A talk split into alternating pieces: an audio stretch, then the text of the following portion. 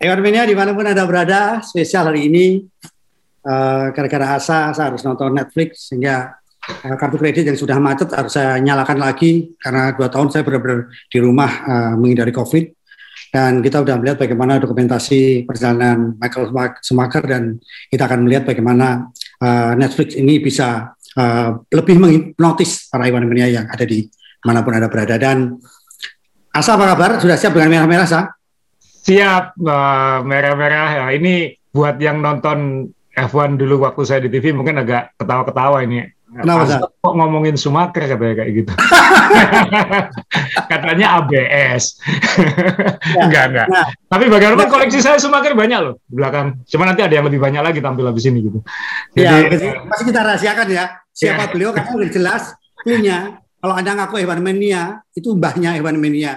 Kalau Anda mau mengaku fotografer F1, ini mbahnya fotografer juga. Tapi yang jelas saya ingin sedikit menjawab pertanyaan dari teman-teman yang WA ke saya banyak bertanya. Semuanya kasih emoji sedih. Kenapa Michael Schumacher balapan dengan ban bekas? Pada kasih emoji sedih. Saya bilang, salah Anda. Anda jangan melihat itu dari sisi ekonomi, tapi dari IQ. Bagaimana Michael Schumacher lebih memilih ban bekas daripada ban baru. Karena ban bekas itu sudah dipakai latihan, sehingga sudah expert tentang liku-liku, sirkuit, sudah tahu di mana tikungannya, di mana harus menceram, sudah tahu. Bayangkan kalau dia pakai ban baru itu harus ngajari dulu. Kalau dia bodoh, aduh lama sekali adaptasinya. Sehingga ini adalah kecerdasan bukan karena faktor ekonomi, itu aja yang saya sampaikan. Asal ini penasaran nih, segera kita munculkan nih siapa yang kita bukit hari ini. Sa. Ya, jadi teman-teman sebelum saya tampilin ini salah satu sahabat saya di sirkuit. Jadi kalau ditanya tadi Mas Dewa memang benar. Orang yang kepleknya paling banyak dari F1 ya orang ini. Saya udah liputan tadi mencoba menghitung saya mungkin 50-an race. Mas Arief Kurniawan mungkin lebih banyak dari saya sedikit, tapi orang ini jumlahnya 2 kali dari saya lebih mungkin. Dan dia sudah pernah disopiri oleh 5 juara dunia. Fernando Alonso, nanti aku mungkin lupa ini. Bahkan tahun ini kemarin sempat disopirin oleh Mario Andretti di Indianapolis di sirkuit oval. Yang nyopirin umur 80 tahun, percaya dia ini. Tapi yang paling penting karena adalah oval, karena oval nggak mungkin keblasuk. Nggak mungkin salah belok ya. Nah, Om Bobby ini juga, saya sebut namanya Om Bobby Arifin, karena memang waktu dulu episode dengan Mas Arief Kurniawan, kita juga tegasin, orang ini lebih wartawan dari wartawan. Kalau wartawan makin takut kepanasan, dia ini mau panas-panasan, dia ini mau dorong-dorongan, dia ini mau lebih repot daripada yang wartawan. Jadi kalau kita kerjanya kalah itu malu kalau ketemu beliau. Padahal beliau itu nggak usah jadi wartawan, sebenarnya jadi VIP di semua tim bisa, cuman dia memilih jalur susah.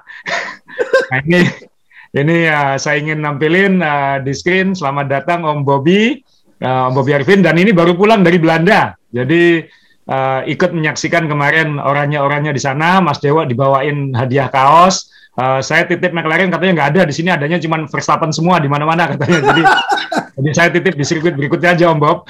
Jadi selamat datang Om Bobby. Halo, salam semuanya, salam Formula One. Sehat Om? Sehat, alhamdulillah sehat. Ini Om Bobby ini sebenarnya sudah beberapa bulan yang lalu saya coba undang Mas Dewa karena kan momennya ini harus pas karena yang kebetulan. Tema Michael Schumacher ini memang tema yang bulan ini lagi hot ya, karena di Netflix muncul dokumenternya. Jadi kita akan bicara tentang sosok Michael Schumacher, kita akan bicara tentang dokumenternya, dan nanti di akhir kita akan diskusi sedikit tentang lomba yang selanjutnya. Tapi sebelum Om Bobby, maaf, saya mau nampilin dulu ini fotonya Mas Dewo, karena habis ini kan fotonya Om Bobby semua. Jadi ini foto. Ini foto yang ngarahin ternyata Om Bobby, karena yang motret itu sebelahan sama Om Bobby ini berarti. Tapi ini foto munculnya di autosport.com. Jadi nggak muncul di media di Indonesia. Ini foto munculnya di autosport.com. Jadi ketahuan Mas Dewa suka gangguin pembalap kalau di sirkuit. Nah, ini. Jadi ini Mas Dewa nunjukin tulisan saya ke Michael waktu Michael sudah di Mercedes. Dan foto ini masuk di autosport.com. Jadi ya minimal Mas Dewa benar-benar punya foto sama Sumi gitu. Langkah, saya punya foto sama Sumi tapi jelek. Jadi Mas Dewa jangan ditampilin gitu, karena saya nggak pernah. Ya penyesalan seumur hidup saya adalah nggak pernah minta foto sama Sumi, itu aja. Saya boleh sedikit. Ini justru Michael Schumacher ini magic bagi saya, karena saya udah dapat ceritanya dari Asa, terutama Bobby juga, karena Michael Schumacher ini kalau tanda tangan kan terbatas orangnya sedikit. pergi dan sama dengan yang di dokumenter kalau dia nggak suka publikasi gitu kan. Ya. Jadi waktu saya baca tulisannya Asa tentang balapan tahun 2010 itu koran udah saya buang om, bener saya buang om. Oh pembalap sombong saya bilang gitu kan. Tapi saya nggak tahu, saya ambil lagi om, saya ambil lagi, saya halusin lagi, saya lipat baik, saya simpan di koleksi saya kan. Nah di tahun itu saya nggak menyangka Asa nelpon, Mas kamu jangan memalukan Indonesia, kalau nyusup selalu ketangkap, saya kasih ID card. Ini yang pertama saya kerjakan, ketemu Michael Schumacher. Puas. Ya, jadi kenapa kalau kita ngomong Michael Schumacher, Mas Dewo, kita harus ngundang Om Bobby karena memang siap tidak ada orang lain di Indonesia ini, saya kira yang benar-benar pernah dekat bahkan pernah disopiri langsung oleh Michael Schumacher. Jadi tadi di tayangan di awal acara kan ada berita, itu berita asli itu dari Prancis, TV Prancis, Michael Schumacher dan di situ ada Om Bobby di situ dan Om Bobby waktu itu 3 Juli 2004 ya Om Bobby ya. Iya, hari Sabtu. 3 Juli 2004 disopiri oleh Michael Schumacher di puncak kejayaannya. Itu sesuatu yang langka dan itu acara sosial, jadi terima kasih juga pasti itu Om Bobby karena ikut menyumbang pasti. Nah ini pengalaman seperti itu saya kira meskipun sudah berlalu tapi kan Michael Schumacher ini akan selamanya di benak F1 Mania ya. Dan Om Bobby punya pengalaman yang Om Bobby bilang 1 dari 1 miliar, saya bilang itu lebih dari 1 miliar itu nggak ada yang ngalahin. Jadi saya mau tampilin foto awalnya ini Om Bobby disopirin oleh Michael Schumacher di puncak kejayaannya, bukan setelah dia pensiun, bukan setelah dia apa, tapi di puncak kejayaannya tahun 2004 saat menuju gelarnya yang ke-7.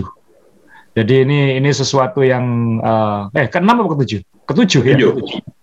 Nah ini Om Bobby mungkin mungkin kita bicara dulu tentang Michael Schumacher ya Om Bobby ya sebelum cerita pengalamannya ya. Jadi maksudnya buat Om Bobby di luar pengalaman ini Om Bobby itu. Tentang Michael Schumacher itu seperti apa? Anda kan meliput F1 lebih banyak daripada kita semua gitu, dari Indonesia. Menurut saya Schumacher adalah orang yang paling langka, saya bilang sih. Dia punya suatu keinginan untuk komitmen untuk selalu menang, apapun caranya, berapapun biayanya. Tapi pada suatu saat dia juga merasa bahwa sesuatu itu tidak bisa dicapai dengan begitu saja, jadi ada satu proses.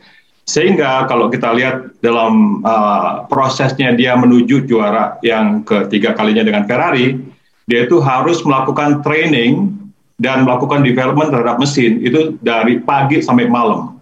Itu nunjukin bahwa dia itu memang betul-betul superlatif dan juga a great motivator kalau saya bilang sih. Kemudian dia juga berdasarkan natural talent ya, artinya seperti kalau kita di bulu tangkis itu dari Taufik Hidayat itu dia itu betul-betul bakat alam. Nah, itulah yang dia bisa berikan kepada tim dengan seiring kemajuan teknologi di Formula One. Dia bisa untuk menciptakan mobil yang bisa membawa Ferrari kembali menjadi juara dunia. Itu menurut saya itu hebat sekali. Jadi kalau misalnya dibandingin dengan yang sekarang-sekarang, kan banyak penggemar F1 ini kan mungkin antara perlu kita ingatkan lagi tentang betapa hebatnya Michael Schumacher dan penggemar sekarang ini yang mungkin belum sadar betapa hebatnya seorang Sumi ini. Ya. Apa yang perlu ditegaskan lagi misalnya? Kalau dibandingkan dengan yang sekarang-sekarang ini apa yang seperti dia mungkin? Saya merasa ada sesuatu yang hilang di era setelah hybrid Mercedes ini ya. Jadi artinya kita melihat suatu situasi yang ketimpangannya itu jelas sekali antara tim besar dengan tim kecil. Contoh sekarang dengan tim Mercedes gitu ya. Anda yang melihat tim dengan berbaju Mercedes di setiap sirkuit hanya 80 orang. Itu kan ada pembatasan dari FIA. Ya. Tetapi di balik itu semuanya ada 200 orang yang pada setiap balapan, pada saat setiap kualifikasi, setiap race, itu duduk di belakang komputer yang melakukan permutasi komposisi yang sangat berbeda di mana dia bisa harus mengolah temperatur ban, RPM, kecepatan menikung, apex-nya mesti di mana. Nah itu menurut saya udah satu hal yang terlalu dimudahkan ya posisi seorang pembalap itu. Ya. Sehingga kenapa kok sampai sekarang ini saya masih memuja dan memuji perolehan achievement dari seorang Michael Schumacher. Karena sekarang ini terlalu elektronik. Ya, Sumi itu jembatan era klasik lama dengan era sekarang ini ya Om Bobi ya, karena kan Mercedes hebat sekarang kan gara-gara dia juga ini. Dia ikut membantu juga di situ. Ya, dia bersama Ross Brown meletakkan batu-batu fondasi yang sangat kuat sehingga sekarang Mercedes menjadi juara dunia yang tak terkalahkan menurut saya. Tahun ini pun juga dengan dibumbui Max Verstappen dan Lewis Hamilton, semua orang masih merasa bahwa ya Mercedes masih yang itu juga lah yang juaranya gitu loh. Ya, padahal ironis juga ya, dulu kita mengingat betapa Michael Schumacher itu begitu dominan kan di F1. Dia juara dunia berturut-turutnya di Ferrari itu.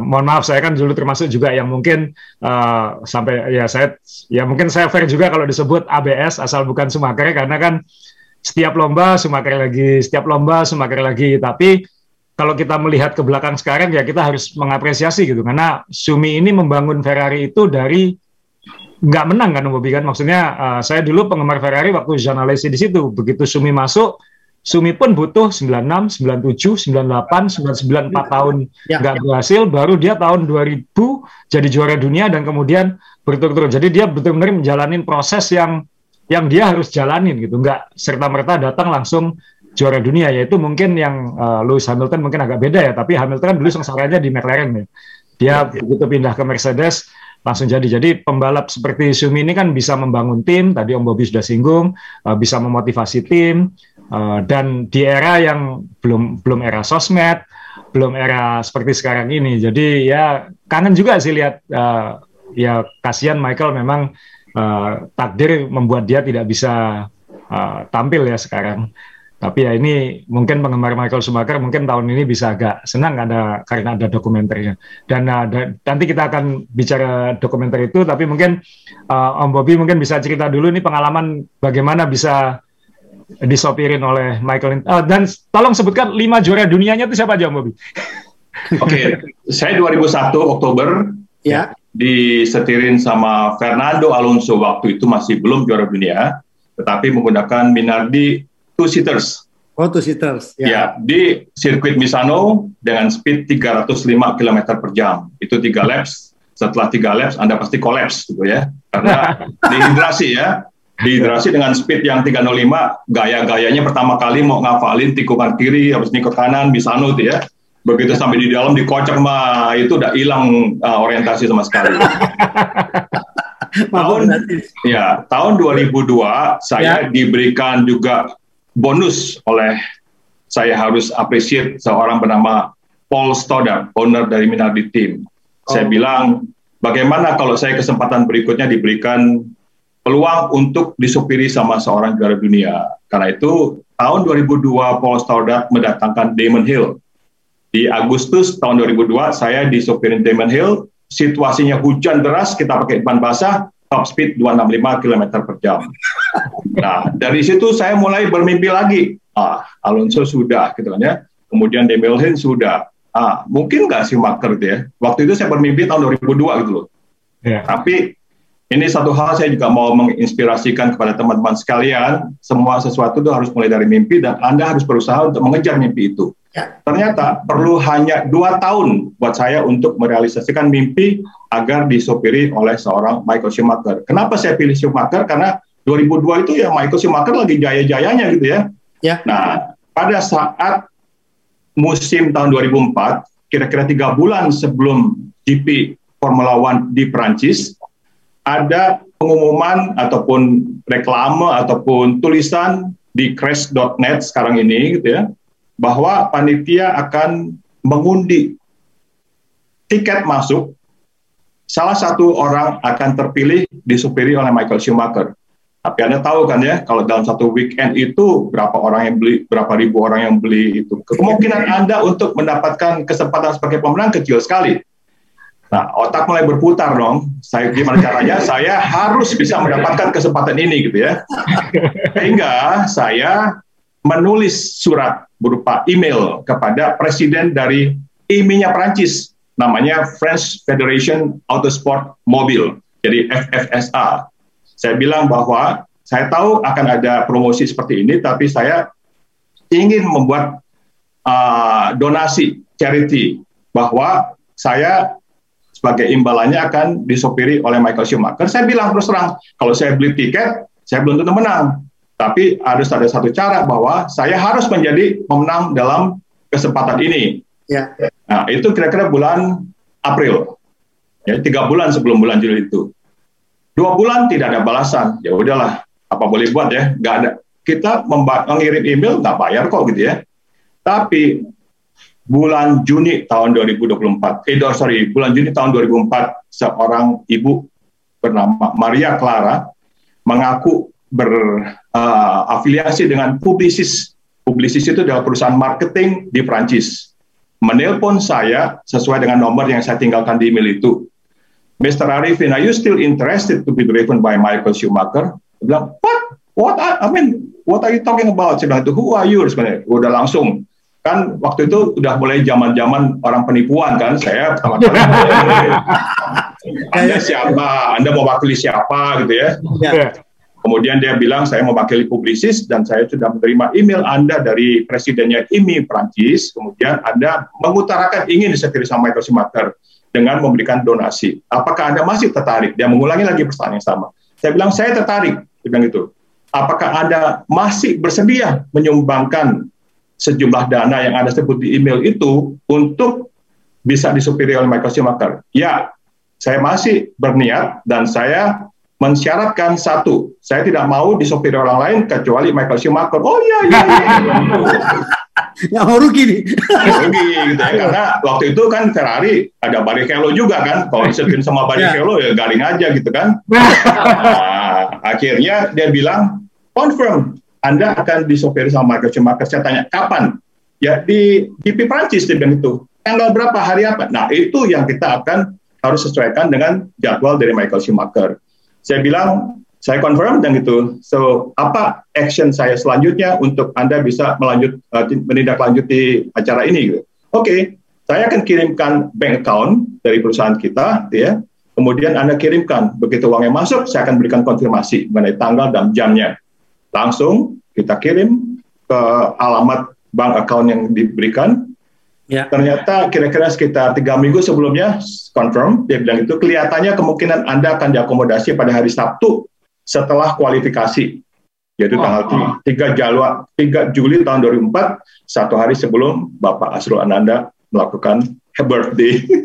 Nah, jadi begitu ceritanya, dan saya kebetulan ke sana untuk sekaligus meliput, nggak mau rugi juga ini kan ya. Nah, ternyata semuanya itu berjalan dengan sangat mulus, meskipun sempat deg-degan juga karena pada waktu kualifikasi Michael Schumacher kalah sama Fernando Alonso, jadi dia P2, Alonso P1.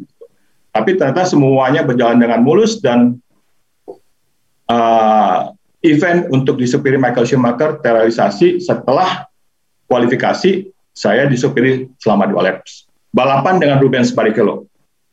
Oh, jadi ada 2 mobil, satu Rubens Barrichello yang nyupirin, satu Michael Schumacher yang nyupirin, penumpangnya yang Michael Schumacher itu Om Bobby. Itu balapan. Ya. Jadi pertama kali, saya pertama kali ditanya sama Michael Schumacher, ini mobil kamu bukan? Bukan, saya bilang gitu. Ini adalah Ferrari Maranello 5.700 cc.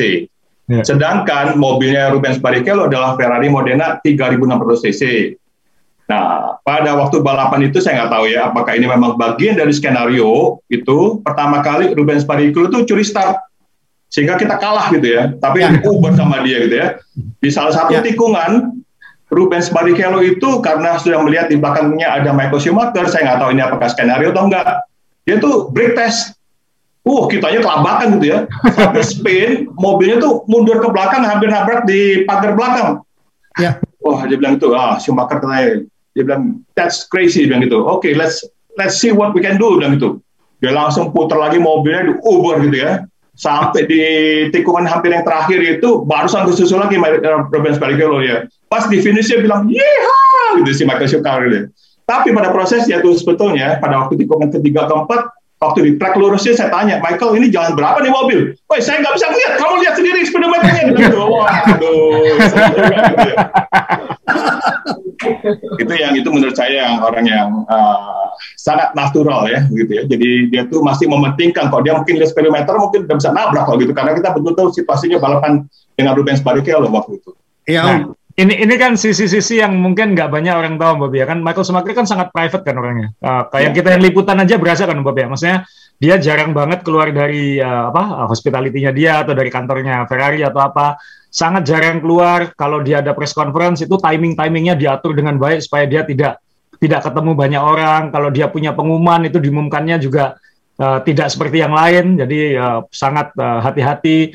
Nah, kan sulit membayangkan di puncak popularitasnya Michael itu orang yang ramah misalnya atau yang enak ngobrol. Kita tahu dia orang intelijen gitu. Kalau ngomong kan memang isinya bagus banget gitu.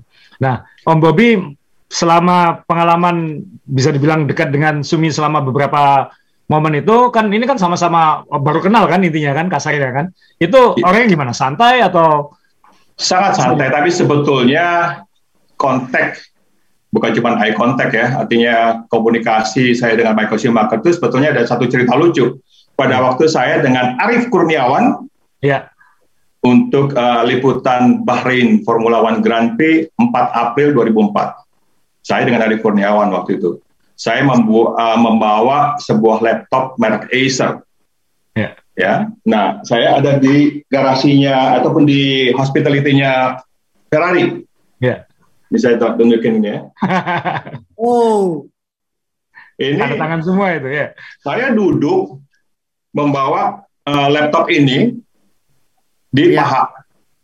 Kemudian Michael Schumacher keluar dari hospitality, melihat laptop ini, dia bilang, "Nice computer," dia bilang gitu.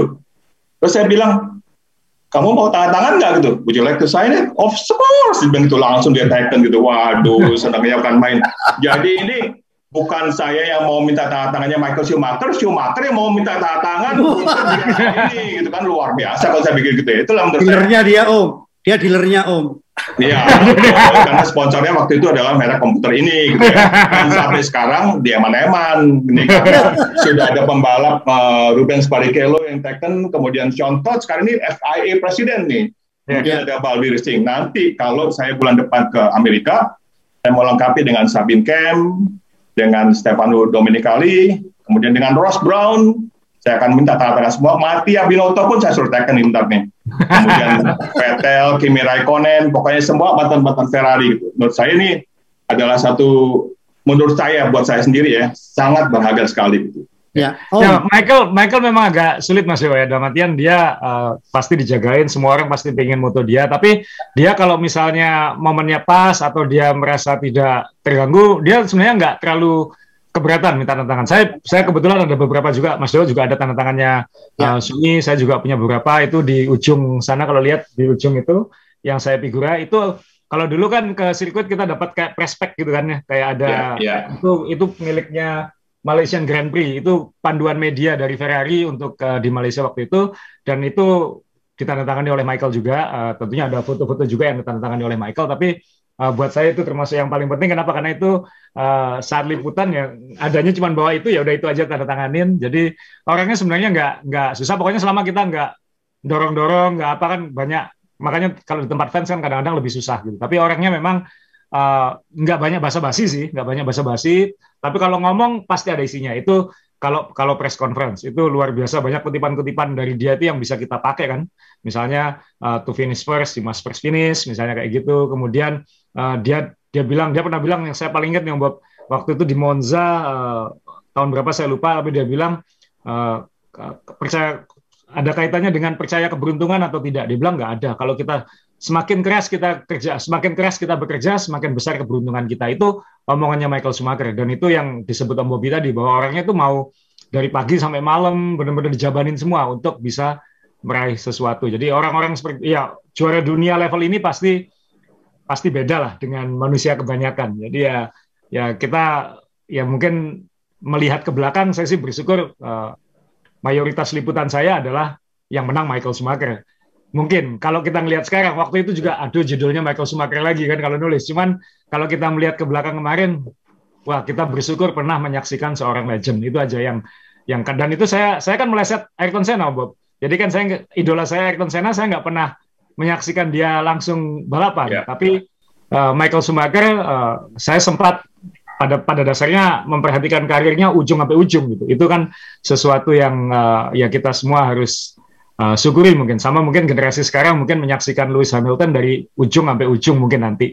Itu yang kita akan melihat bagaimana evolusi seorang legend itu. Om Bobby mungkin ada yang mau ditambahin lagi tentang pengalaman ini? Saya kira satu hal yang saya bilang bahwa Michael Schumacher adalah seorang Jerman ya. Jadi kita harus tahu profil dia sebagai seorang Jerman itu apa yang dia suka dan apa yang dia tidak suka. Contoh sekarang ini ya, dia itu paling suka kalau misalkan pada saat dia berbicara, sebagai kita sebagai lawan bicaranya mendengarkan, kita mendengarkan. Tapi sebaliknya pada saat saya bicara, Michael Schumacher juga dengan begitu antusias dan betul-betul tekun mendengar apa yang saya ngomong gitu. Jadi dalam satu saat itu tidak akan ada orang yang cross talk gitu ya. Jadi itulah yang membuat saya itu bonding dengan Michael Schumacher. Setelah itu ya akhirnya kita ketemu cengang-cengang terus gitu ya.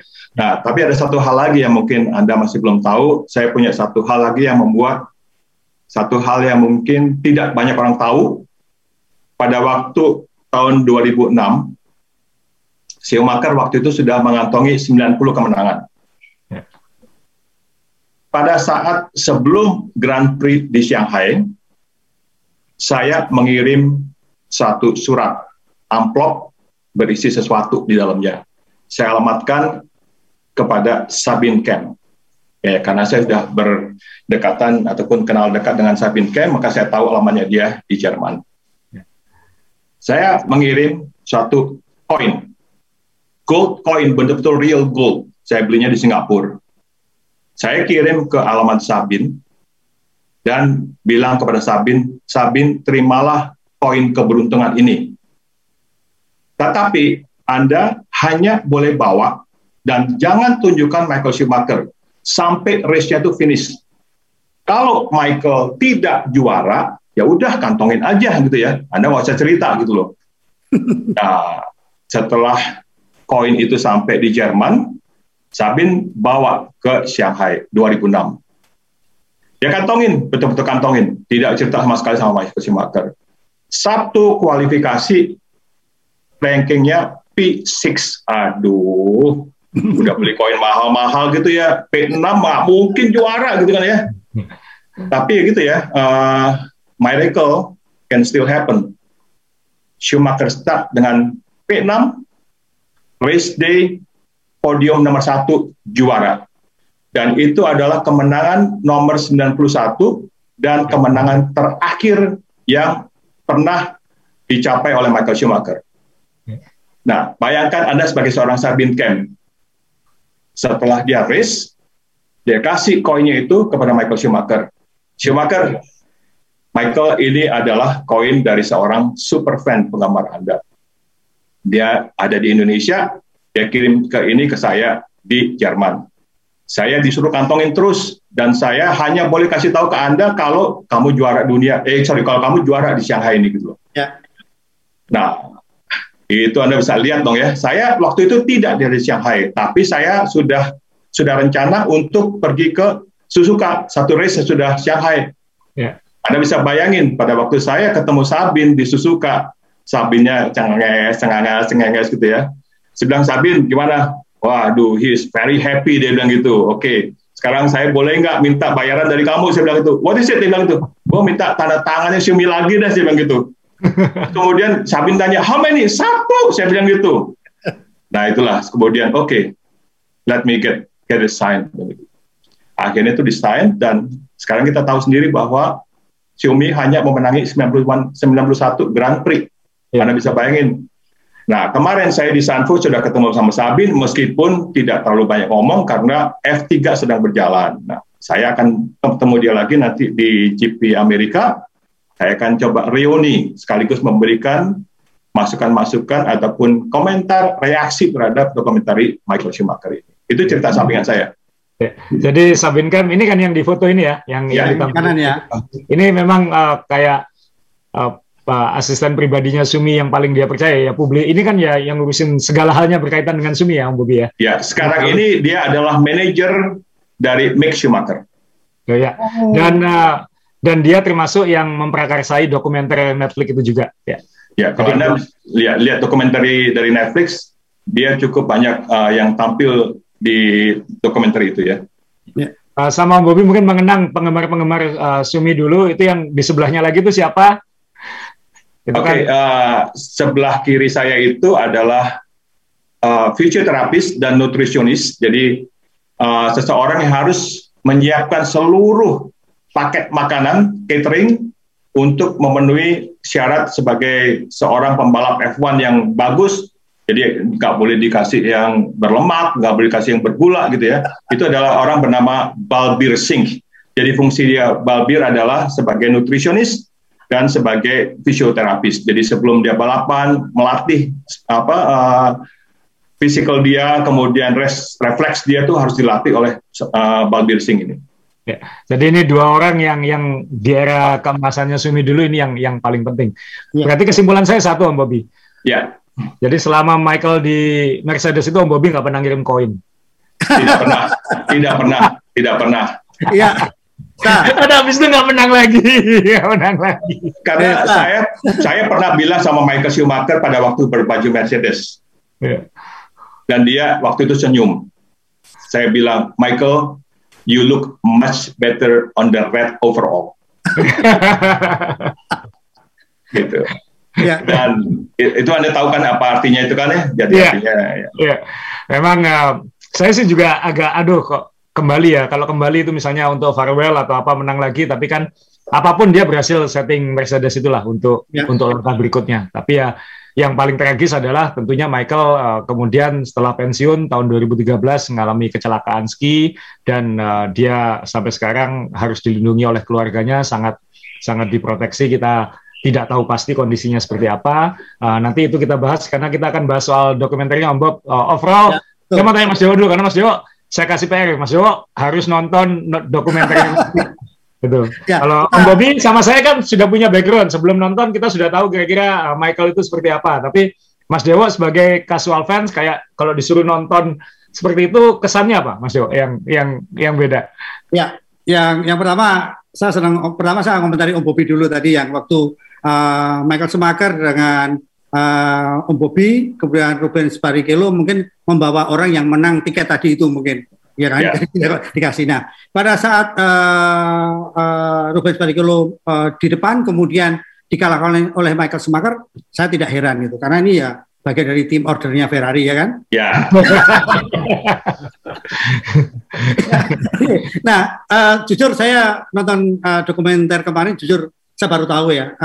Selama ini saya cuma tahunya Ayrton Senna itu pembalap yang sangat hebat sekali itu. Tapi ternyata setelah kecelakaan saya sedikit menyimpulkan. Ternyata sekelas Ayrton Senna pun ternyata kalau dapat tekanan orang yang tanda petik ngeyel seperti Michael Schumacher, anak muda kan, anak muda yang punya talenta, ternyata juga keder juga gitu. Saya pikir itu.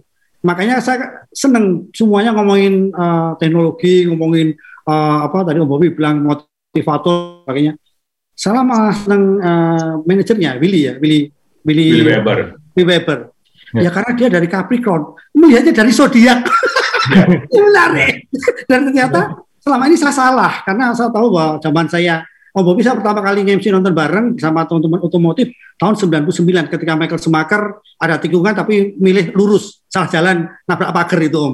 Jadi masih saya ingat itu. Nah, di situ saya baru salah ternyata dia Capricorn. Saya pikir karena dia Rainmaster, dia bintangnya adalah Pisces. Gambarnya kan ikan kan. Kalau kena air kan mesti lincah gitu kan. yang saya senang lagi adalah Michael adalah bapak yang hebat untuk keluarga itu yang menurut saya luar biasa. Saya nggak bisa pikirkan. Kalau saya dari itu aja saya. Ya.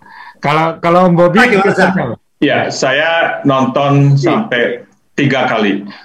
Ya, film ini. Saya 2 kali barusan kalah ini. Ya, 3 kali ya. Jadi kesimpulan saya adalah ini adalah satu greatest love story within Formula One. Anda bisa melihat bonding antara dia dengan istrinya Corinna dengan anaknya Gina Maria. By the way, pada waktu dokumenter ini dimulai, Anda bisa lihat ada suatu adegan di mana dia melakukan diving dengan Gina Maria. Ya. Ya. Saya nanti di Amerika akan mengkonfirmasi. Dari penerawangan saya itu ada di Bunaken. Kenapa? Karena saya tahun 2004 pernah mengundang Mark Janney. Waktu itu dia adalah pembalap test dari Williams. Kemudian saya undang ke Indonesia, saya ajak ke Bunaken. Kemudian tahun 2004 dia mulai menjadi pembalap tes dari Ferrari. Sampai pada waktu dia mendapatkan offer dari Ferrari pun, Mark Janney tanya, Bobby, saya ini akan minta harga berapa? Saya bilang, kalau Ferrari, any numbers take it. Gitu loh. Nah, setelah dia puas dengan diving di Bunaken, dia bilang, this is the best in the world, the most beautiful diving spot in the world. Akhirnya, pada suatu saat, saya dengar dari Mark Janney sendiri, Bobby, you know what? Bilang itu, I told Michael Schumacher that the best diving spot is in Indonesia. Nah, 2 tahun atau 3 tahun setelah itu, Michael Schumacher datang ke Bunaken. Dia bawa dengan keluarganya, dan pulau yang kita waktu itu tinggal itu bernama Pulau Sileden, yang dimiliki oleh keluarga dari Duta Besar Italia di Indonesia, namanya keluarga Marianelli. CEO-nya bernama Daniel Marianelli. Dan Mark Janney bilang, Daniel Marianelli beli Ferrari, specialized custom dengan tanda tangan Michael Schumacher dan di-train langsung di Ferrari factory. Ya, saya ingin double check nanti di GP Amerika apakah itu betul di Manado Bunaken. Ya, kalau itu betul kan spektakuler juga itu buat Indonesia kan, karena apapun Netflix ini reach-nya kan luar biasa ya untuk dunia gitu. Nah ini cerita-cerita yang, nah ini kan kalau kita nggak ngundang Om Bobby kan nggak tahu gini-gini. Jadi kan saya udah bilang sama Mas Dewa waktu itu, pokoknya kalau ngomongin Michael Schumacher harus Om Bobby gitu. Karena satu dia memang ya seperti ini pengalamannya. Kalau saya kan dulu ada cueknya sama Mas Umi. Gitu. Kalau Asa sedih gimana Asa? Kenapa? Kalau saya sih terus terang waktu itu ekspektasinya agak saya jaga sih Om Bob, Mas Dewa, karena. Dokumenter Senna itu kan luar biasa banget. Itu menang award, Rotten Tomatoes-nya skornya di atas 90%. Dan saya natural penggemar Senna, jadi nonton itu benar-benar nangis. Dan saya sudah nonton udah berapa belas kali atau puluh kali nonton dokumenter Senna. Jadi ketika mau nonton yang Schumacher, saya mencoba menjaga ekspektasi karena saya tahu keluarganya, ini kan meskipun ini resmi dapat restu keluarga, tapi kan pasti ada hal-hal yang akan diprotek tentang Michael ini gitu. Nah, dan ternyata kan memang benar kita tetap tidak dapat gambaran kondisi dia sekarang seperti apa. Saya nggak pengen tahu. Ya, menurut saya kita harus respect terhadap privasinya Michael. Siapa yang ingin melihat seorang Michael Schumacher dalam kondisi yang entah sekarang seperti apa, kan kita juga nggak pengen. Kita ingin menjaga image dia itu sebagai seseorang yang luar biasa, dan itu hak keluarganya, kita tidak boleh mengganggu. Dan itu memang di akhir disebut, ditampilin pegunungan Mirabel tempat kejadian itu terjadi, dan saya sempat tersentuh waktu si istrinya bilang dia juga rindu pada Michael. Padahal kan Michael masih ada, tapi dia rindu pada Michael. Itu kan menurut saya sesuatu yang paling memberi indikasi secara publik sejauh ini seperti apa kondisi Michael Schumacher. Itu yang kita kan memang Om Bob kan sering ada gosip-gosip di pedok ya, bilang Michael seperti ini, tapi kan kita nggak percaya sampai benar-benar lihat. Dan omongannya istrinya ini kan yang memang Corinna ini yang memang paling indikatif saat ini situasi Michael seperti apa. Mungkin dia aware terhadap lingkungan sekitarnya, mungkin dia aware terhadap keluarganya, tapi sampai sang istri bilang bahwa dia rindu dengan Michael, itu kan sesuatu yang sangat menyentuh ya, apalagi kalau kita punya keluarga kan sesuatu yang betapa tangguhnya keluarga ini, betapa dua anaknya ini kan seperti apa, itu kan kita harus membayangkan juga. Kalau yang paling saya suka sebenarnya di awal, karena akhirnya banyak orang bisa melihat Sumi sebelum dia jaya di Ferrari, ketika dia masih di Jordan itu, meskipun itu banyak yang dilewatin itu karena kan ketika dia pindah dari Jordan ke Benetton itu ada banyak kasus hukumnya segala macam itu karena dia melarikan diri itu dari Jordan sebenarnya. Dia tidak serta-merta diambil, tapi ada banyak kecantol kasus hukumnya, tapi itu sudah berlalu dan Eddie Jordan udah dapat duit lah intinya. Kemudian ketika yang saya suka adalah disoroti juga tentang Senna, karena apapun awal naiknya, awal jayanya, dominasinya Sumini diawali dengan tidak adanya Senna, kan? Itu yang saya rasakan karena saya ngikuti era itu betul. Dan di sini ditampilkan betapa interaksi antara Senna dan Sumi, bagaimana Senna itu dan ini yang saya suka dari Senna. Senna orangnya kan ya dia keras ya gitu. Jadi ketika ditabrak oleh Sumi, dia datangin ke Sumi, kan kita lihat itu omongannya bahwa saya datang ke kamu langsung ini, saya nggak ngomong di belakang, saya ngomong ke kamu langsung ini gitu. Jadi ada apa ya, kayak aku masih rajanya ini, kamu jangan macam-macam sama aku, ada gitunya Senna itu. Tapi kemudian ketika Senna meninggal di depan Sumi kan itu, ya. Suminya sendiri juga ternyata mengalami gangguan kejiwaan juga kan, dia tidak bisa sulit tidur dan lain-lain, sehingga transisi era Senna ke Sumi itu digambarkan di sini dengan lumayan. Ada satu hal Om Bobby yang saya tunggu tapi juga nggak banyak muncul, itu tentang dia nabrak Damon Hill dan Jacques Villeneuve, karena kan apapun itu skandalnya Sumi kan. Tapi di situ dilawatin, tapi dijelaskan dengan Ross Brown waktu itu. Ross Brown menjelaskan di dokumenter itu, menurut saya cukup bagus. Karena ini sebenarnya kayak ilmu psikologi ya. Ini mungkin nanti yang psikolog, pemirsa yang psikolog mungkin bisa menjelaskan lebih lanjut. Ross Brown bilang, di kepala Sumi, dia nggak salah. Ya. Jadi menyampaikannya kan seperti itu. Di kepala Sumi yang salah, Villeneuve. Dan itu saya bisa bayangkan kan, orang di situasi kompetitif seperti itu dengan fokus hype. Orang-orang seperti ini kan hyper fokus sih.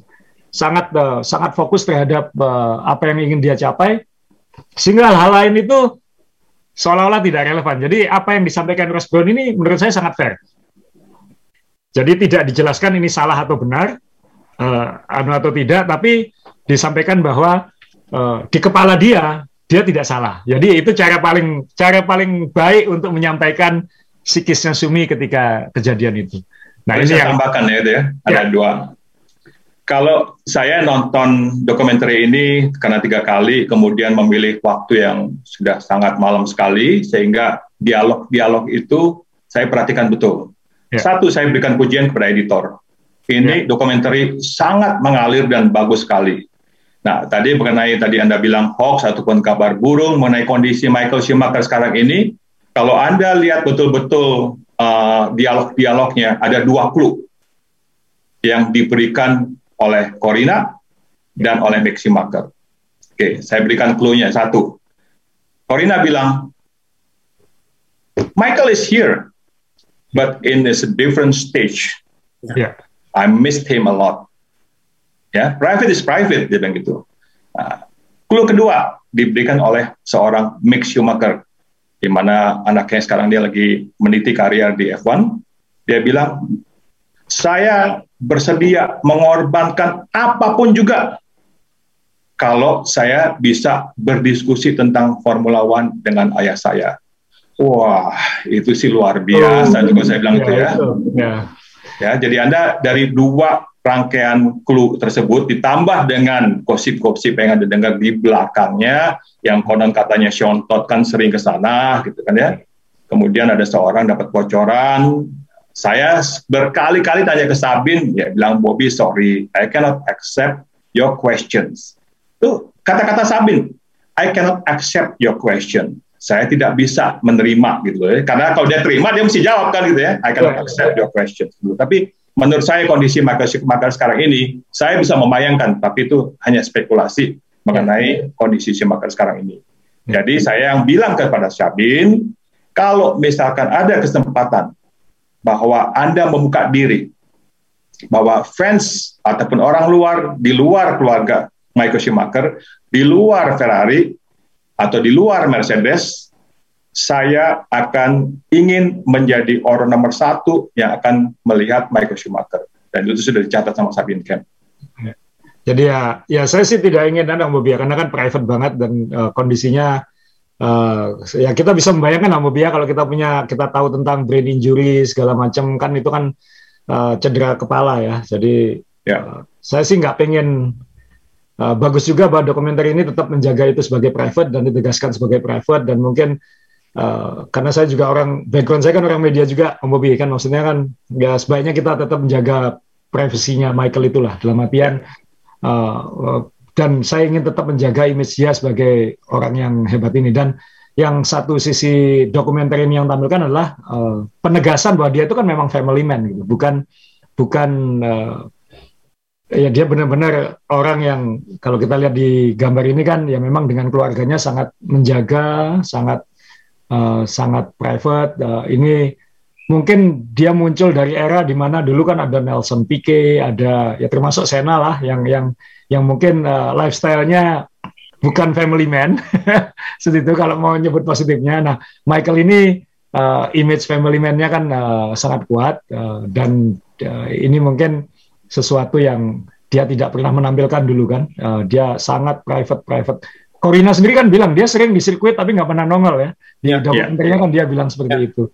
Nah, ini yang saya ingin jaga. Buat teman-teman yang belum nonton, saya kira perlu nonton lah.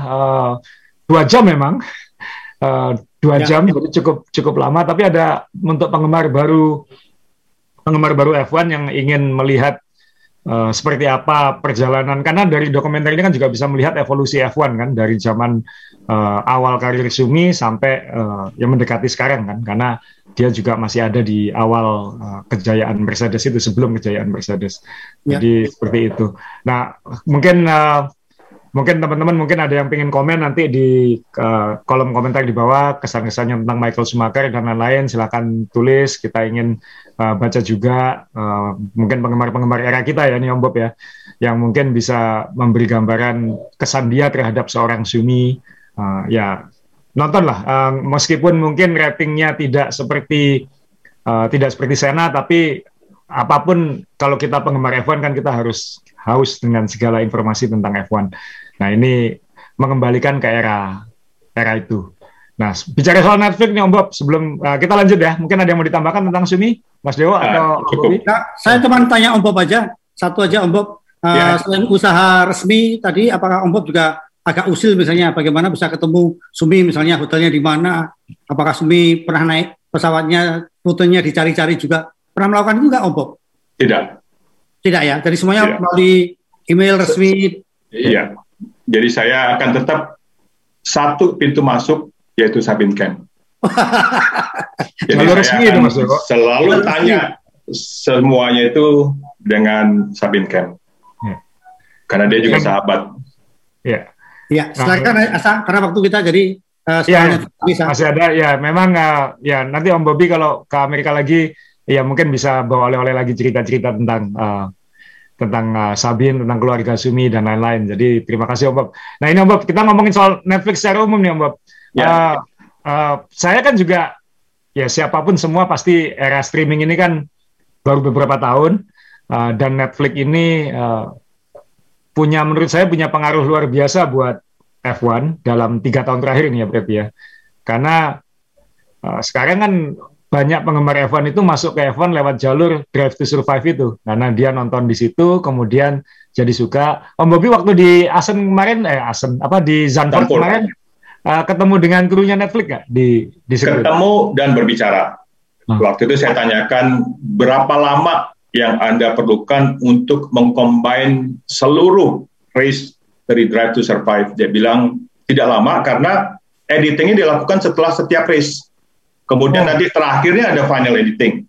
Pertanyaan kedua kepada krunya, berapa lama yang Anda butuhkan untuk melakukan kompresi ataupun sampai menjadi Schumacher the documentary film ini? Dia bilang 6 bulan. 6 bulan, tapi yang bekerja adalah multiple team karena katanya database-nya, data yang dikumpulin banyak banget dan kita harus memilih supaya yang esensi penting saja yang muncul. Jadi saya tanyakan itu 2 pertanyaan. Pertama adalah yang Drive to Survive itu katanya cepat karena setiap race itu udah diambil mana yang mau di highlight gitu ya. Nanti at the end of the year gitu ya, tinggal dipilihin aja. Nanti kumpul semuanya, nanti kita ambil yang bagus-bagus. Tapi kalau Schumacher documentary itu dia bilang 6 bulan. Nah saya mengusulkan nanti pada waktu ketemu Sabine di Amerika, pada waktu Drive to Survive versi 2021 tahun ini, itu tolonglah diberikan reaksi atau satu bagian yang merupakan reaksi dari dokumenter Schumacher ini. Bisa dari Ross Brown, bisa dari siapapun juga. Pur, kalau saya juga dipanggil sama Netflix di interview, gitu kan? Pokoknya Om Bobi ini cari cara terus, pokoknya Mas. Orangnya ngotot. Makanya kita jadi wartawan, kalau wartawan yang ngotot malu karena dia lebih ngotot daripada kita semua gitu. Kalau Asa sendiri gimana, Sa? Ya, jadi ya Netflix ini memang luar biasa. Saya sih season pertama terusnya nggak nonton, Mas. Saya bilang, oh ya, anulah ini dibuat kayak reality show. Saya bukan penggemar reality show. Toh kurang lebih latar belakangnya yang terjadi di F1 saya juga kurang lebih tahu. Kemudian kok makin banyak di sekeliling kita yang ngomongin itu ya, terus tanya ke saya. Ketika nanya ke saya kan nggak nonton, jadi saya harus nonton kayak gitu. Tapi ternyata memang kayak reality show kan kayak gitu. Maksudnya apa yang menarik dari khas selain nonton Gunter Steiner marah-marahin orang kan? Itu ada kan, dong, ya. Ada. Anda coba lihat Drive to Survive yang versi 1. Yang di Prancis itu ada film saya masuk di situ.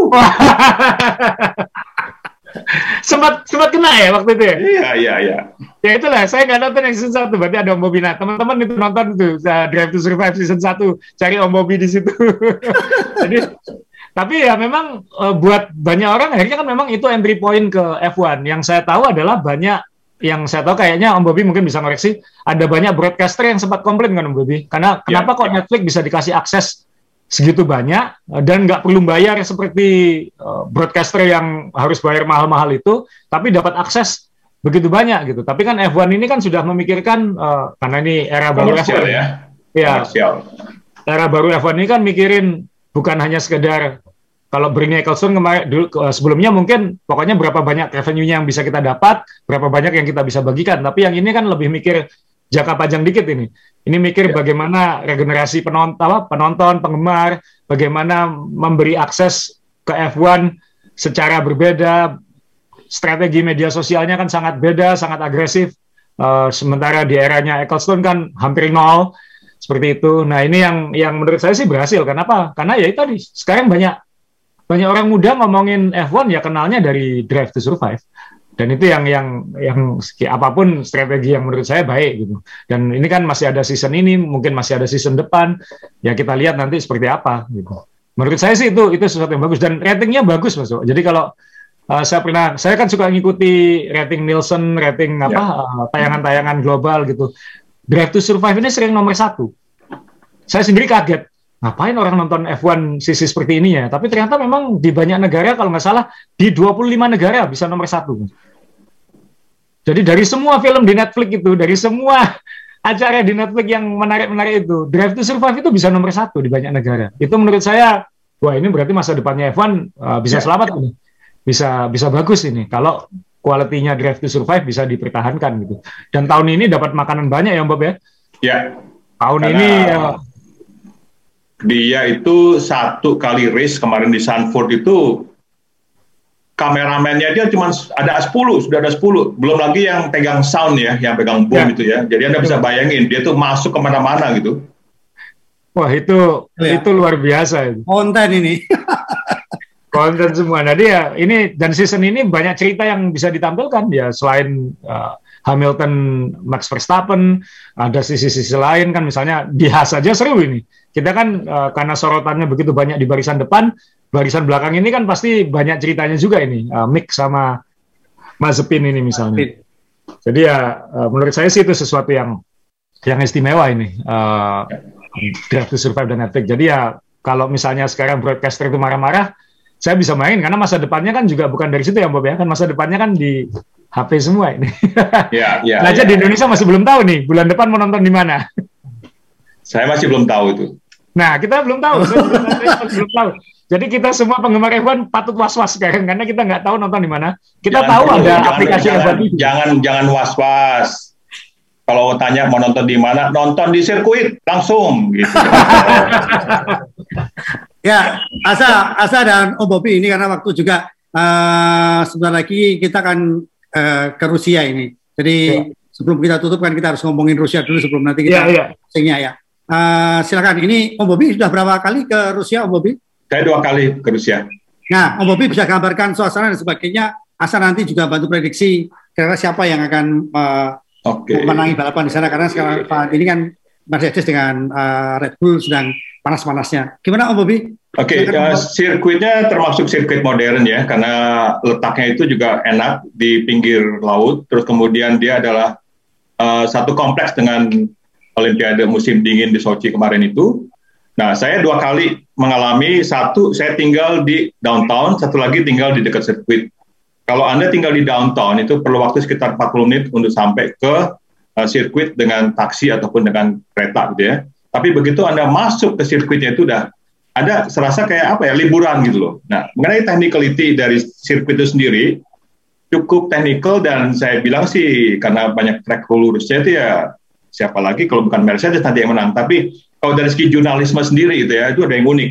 Anda tuh motretnya, kadang-kadang sulit untuk mendapatkan spot yang baik tanpa usaha yang luar biasa. Satu gitu ya, kita diharuskan untuk membooking spot untuk bisa dapatkan di atap. Itu karena itu dibatasi cuma 8 fotografer. Kiri kanannya itu ada antena 4G. Nah, berani nggak gitu loh? Karena itu ada efek microwave ya kan di situ kan. Nah, terus kemudian kedua, itu ada satu tikungan yang dulu sangat sempit sekali. Sekarang sih sudah agak lebar gitu. Antara tikungan ke berapa tuh ya? Itu pasti ada yang nabrak di situ. Sekarang sih sudah nggak ada nabrak, Mat. Kalau saya bilang Sochi ini menurut saya kalau ada hujan akan lebih menarik. Kalau ada hujan. Ya.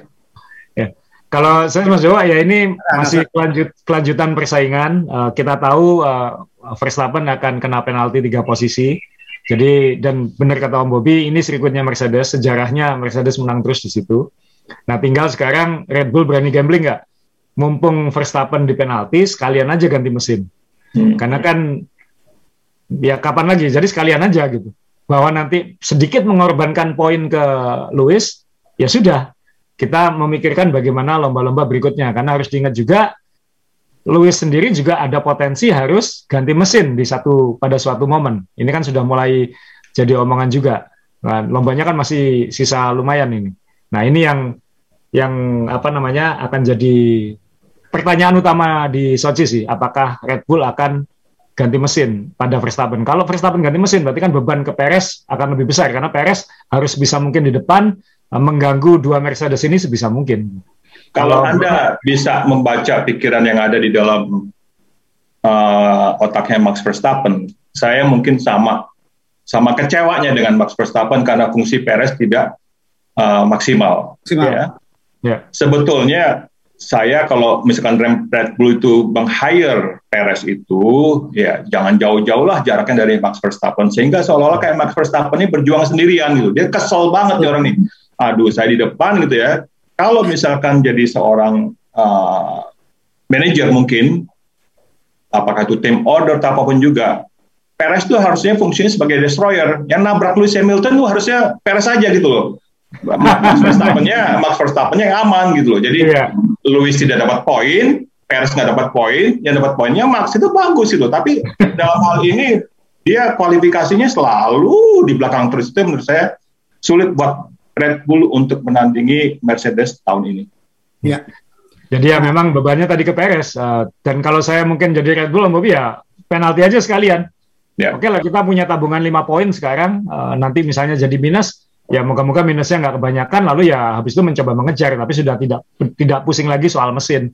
Nah ini yang harus, ini keputusan-keputusan berat yang harus diambil semakin dekat dengan akhir musim. Tapi memang Mercedes kelihatan lebih solid ya.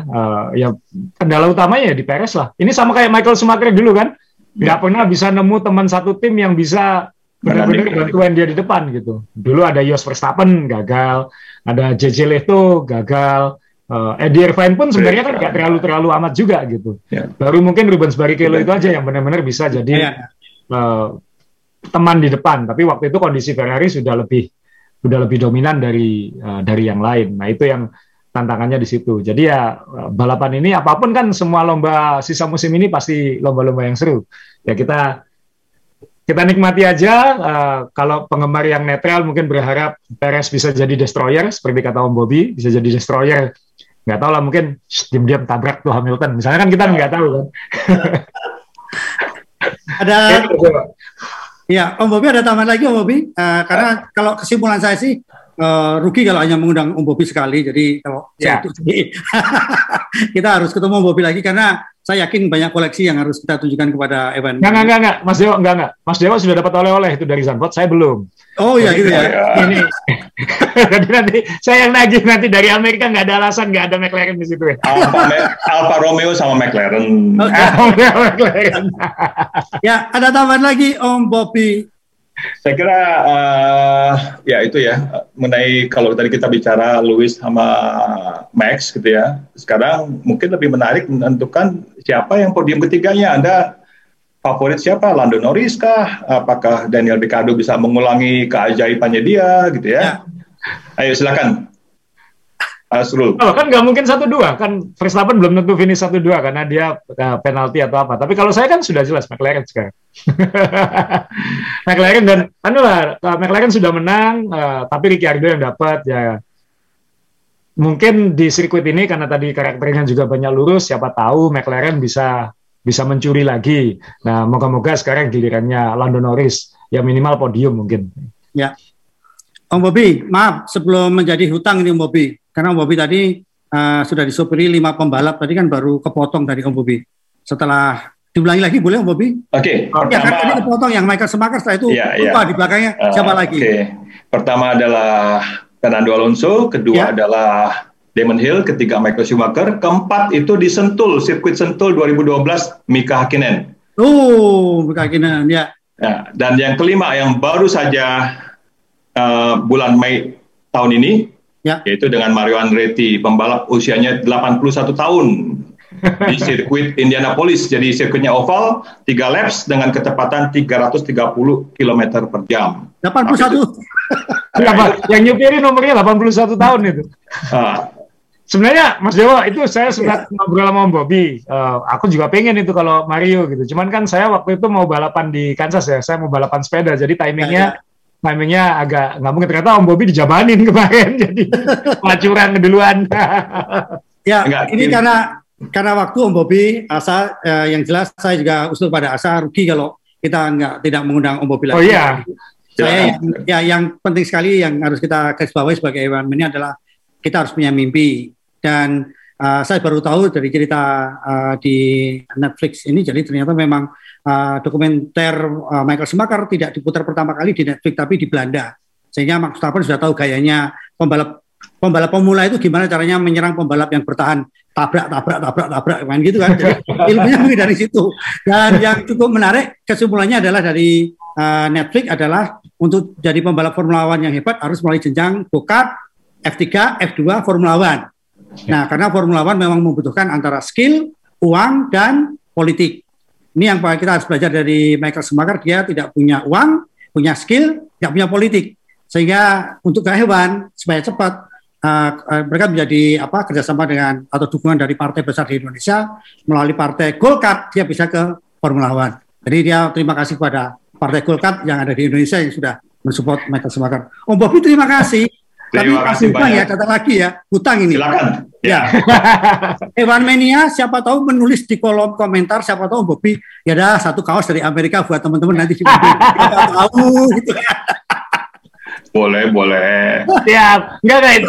Bobi minta 1 hadiah ya buat yang komentar di bawah, nanti kita pilih, nanti hadiahnya dikirimin sama Bobi langsung. Boleh. Alhamdulillah.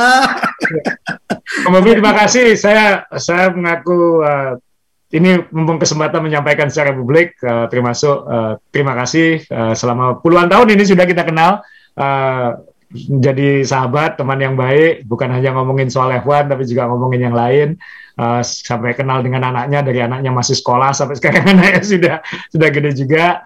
Jadi ya terima kasih Om Bobi atas persahabatannya selama ini dan kangen bisa liputan, jalan-jalan dan ngobrol lagi sama Om Bobi. Terima kasih banyak, Aslo. Ayo kita jalan-jalan lagi dong. Masa berhenti? ya, siap. Ya, baik. Sebagai closing, saya memberikan penghormatan kepada Om Bobi karena sebagai fotografer, beliau sudah setara dengan fotografer perang karena waktu liputan tahun ini, beliau hadir di sirkuit termasuk foto bersama dengan Kimi yang setelah sehari kemudian Kimi dinyatakan positif karena COVID. Jadi kualitas fotografer yang setara dengan fotografer perang, karena yang satu kena peluru nyasar, yang satu kena virus nyasar. Ini alhamdulillah bisa terus. Terima kasih banyak semuanya. Sehat terus. Salam sehat semuanya. Sehat Bang Bobi. Terima kasih.